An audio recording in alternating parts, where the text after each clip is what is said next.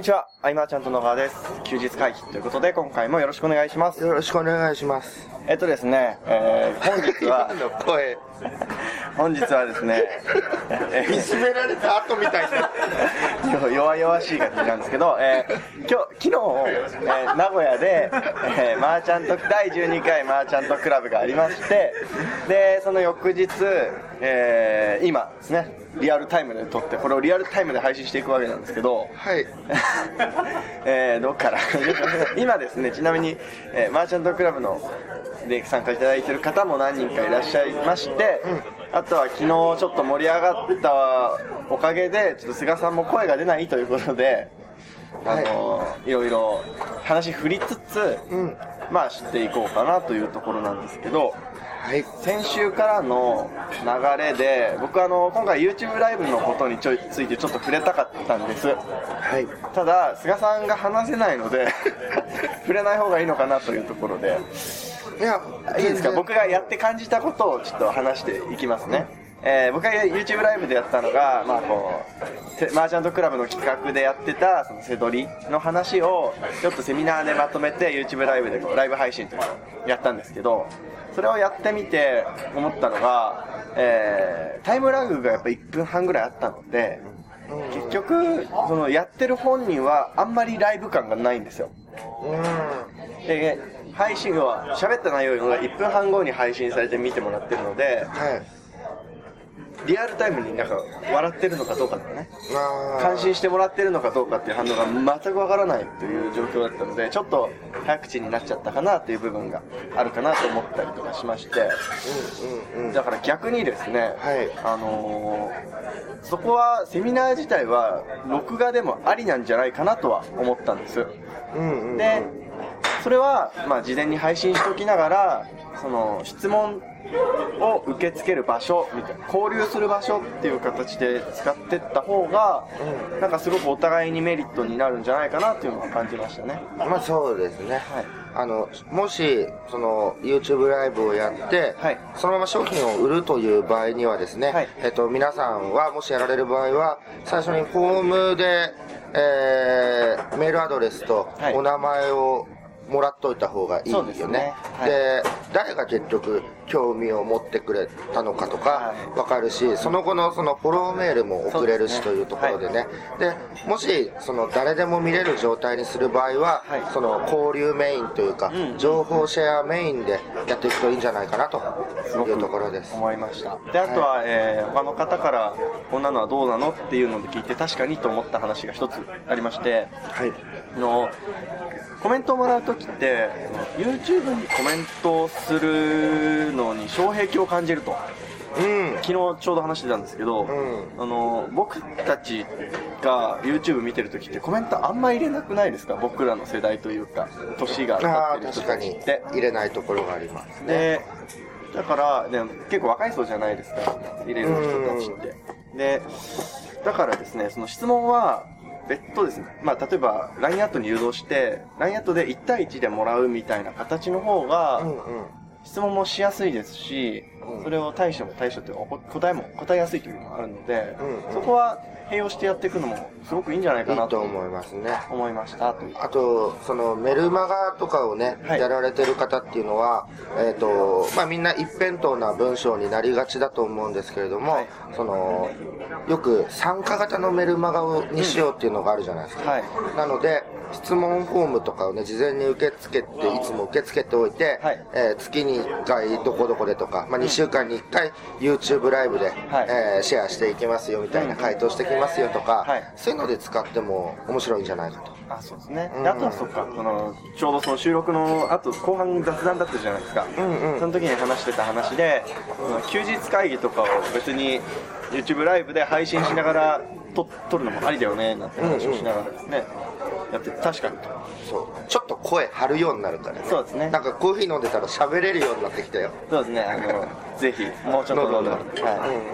っていうところが、まあ、YouTube ライブの、まあ、一つ反省があったかなと思ったりするのでこれからまた試すこともあるかと思うので、その時はぜひね興味あるやつには参加してもらえたら嬉しいなとうんうん。思ってます、そうですね。はいいうのが YouTube ライブの話ですね、であとはマーチャントクラブの話じゃないですか？そうですね。僕が結局、はい。ほぼほぼね寝れなかったんですよね。いろいろ家庭の事情というかね、はい。トラトラブルってまあそんな大変なことではなかったんだけど、はい。えっ、と最悪今回の名古屋セミナーは、はい。健太に任せるというはい。連絡を入れたわけだよね。そうですね。そうそうそう。あの7日間で商品とサービスを作るっていうテーマで僕が喋ろうと思ったんですけど、はい。ちょっと最悪いけないかもしれないからお題だけ健太に渡して、はい。あとは予測で喋ってもらうっていう。あのそれをいただいたのが土曜日の午前2時30 40 46分ぐらいだったので、ぼ僕もほぼほぼ寝てなく行ったんですけど。でもねあれ健太はよくやっぱまとまってたなというか、はいはい。ありがとうございうんあのーすでにもう染み込んでるからこそ喋れるんだなとも思ったし、はいはい。やちょっとね心強く感じましたねあれは。ありがとうございます、うん。あじゃあこの辺ちょっとマーチャントクラブに参加いただいた方もいるので、うん。えー結局まあ菅さんはいらっしゃったのでその予定通りの講義もやったんですけどその前に僕もせっかく作ったから喋りたいと言ってちょっと枠をもらって喋ったんですね。はい。でそれとかなんかどうどうでした？僕の話した内容 えっとい伊藤さん伊藤さんお願いしますいいですか。こんにちは、伊藤です。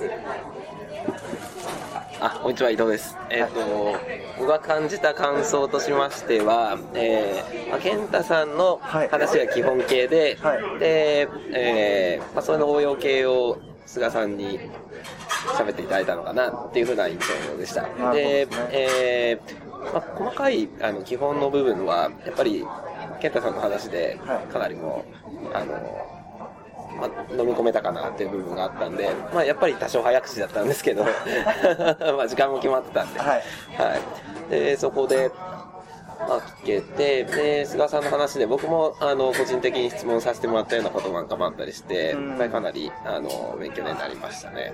ありがとうございますありがとうございます。ありがとうございます。来るよ大野くん来るよ。大野さんお願いします。大野さんは？お、あ、はじめまして、大野です。はい。す。げえ笑い。はい。あの、そうですね、こう、まあ、事前にはい。聞いていた部分ははいはい。ありましたけど、はでまあ、自分でこう商品作るというのは、僕はまだ見えてないところは若干あったんですが、いはいはい。そうですね、今回の機にちょっと作って、でもあのできる気しかしないくないですか、はあの流れの中で。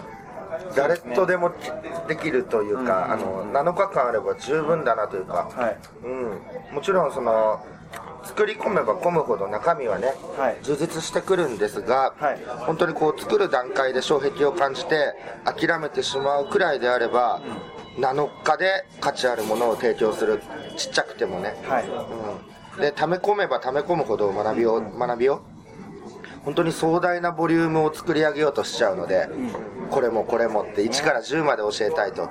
そんな壮大なボリュームになると,、えー、と作ってる最中にまた継ぎ足したくなるんですよね、終わりが来なくなって、で受け取るお客さんはもう超お腹いっぱいになってしまう、なので、えー、と単元ごとにまとめるとかにして、えーリリースをし細かくしていく。うん。でコンサルティングとかそういう方向に持っていきたい場合だとしても最初はやっぱり飛び道具を持っている方がいいと、えー飛び道具というのは、えーメディア攻略であったり集客のテクニックであったりと、っていうのもお客さんっていうのは必ずそのテクニックから興味を持つ人が多いので、えーあえて自分の考え方とかを知らせたいんであれば先に、えーテクニックでね、あえてそこで訴求するっていうことをやっていくと、はい。えーあこの商品良かったなと思って初めて考え方を聞いてくれたり、えー思想に共感してくれたりとかね、あるんでより強い、えー関係性が作れると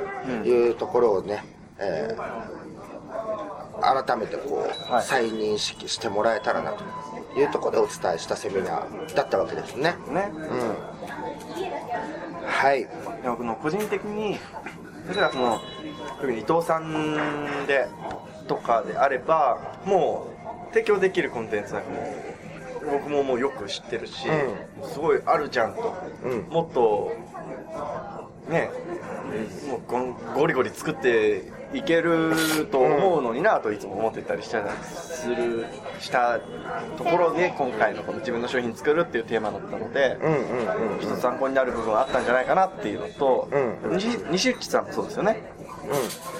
西内さんもそうですよね。なんかその すごく、えーあの提供できるものももう持たれてるので本当いいなとで今までこう話をしてきた中で反則の話とかも多かったですけど、うん。結局商品ありきじゃないですか、うん。っていうところなのでぜひ生かして他のも含めて生かしていってほしいなというのは。ねあそっか。感じました。あのまあ商品を売るときにはまあよく言われてるのがそのまあブログでコツコツアクセス集めてっていう、はい。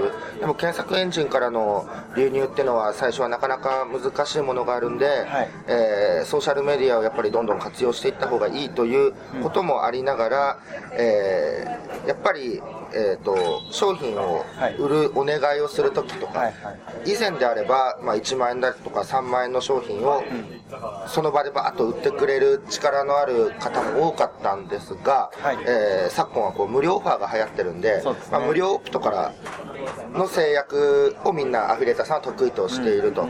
いう中でじゃあ、えー、と一個人が無料オファーで仕掛けられるかというとなかなか難しいんだよね,、そうですね。えーかけるときはやっぱ1000万ぐらいかかるし、となった時に、えー信頼できる個人の方に、えー直接お願いして、えー例えば1リスト1000円だとして、えーその方にね文章バーッと書いてもらってオプトを入れてもらって、えーまあ、30リスト。でも十分ですよね。そうですね。その30リストはじゃあ、え1件1000円だとしたら3万円なわけでその30リストで3万円の商品が1本売れればね、っていうところで。で関係性もずっと作っていけるしじゃあまた誰か信頼できる個人にって言って小さく小さく、えー集めていくっていうのが結果的に結構早いんじゃないかとうん。僕は思ってて。そうですね。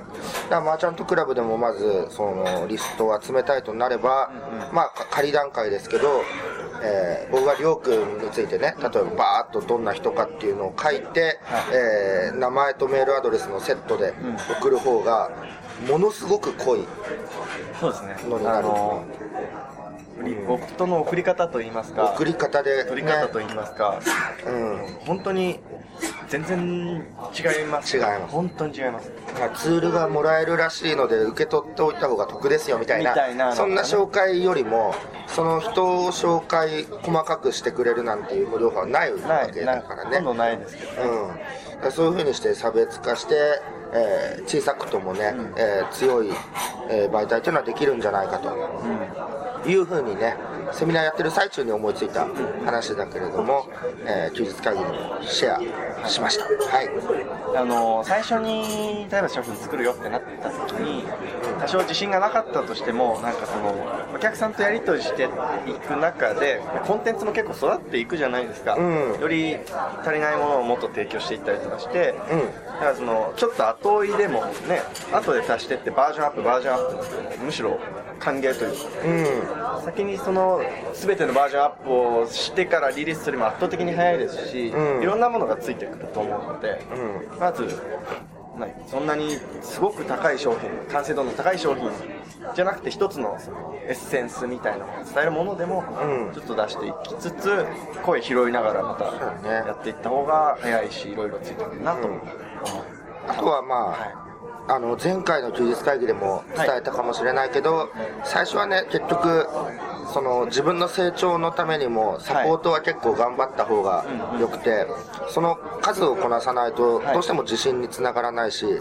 えっとお客さんが何を聞きたいかがだんだん分かってくると、はい。そこでまあ補足のテキストなり教材なりができると思うんで、はい。えっと、僕は無料バージョンアップはあまりしたことがなくて、はいはい補足教材で販売するんですよ、うんそれは大体価格は、えー定価の定価というかその販売した商品のはい。半額以下ぐらいにする、うんうん。うん、結構な購入率になるし、えっと、そこでお客さんが有料かよとはい。うことはまずないんで、うん、そういうふうにしてバージョンアップを重ねていくごとに、まあ、補足資料をね、えー補足とかいう言い方をすると、はい、あそうです、ね、難しい見せ方として、まあ、新しい商品でよりなんかこうカメラのレンズ変えるみたいな感じですよね、うんうんうん。考え方でこういう方法もあるようん。とかそんなイメージで。で、まあ、それをリリースした後に、えっと、本来の商品に、その補足の教材をくっつけて、はいはい。えー値段を上げていってとかね、うん。うんそういうこともできると思うのでね。そうですね。えーまあ、組み合わせは自由で、いろんな、ただこれをそのままやるんじゃなく、はい。こう、オリジナリティをね、聞かせて、なんかこう、うまくいったら教えてほしいなとは思うんですが、そうですね、うん。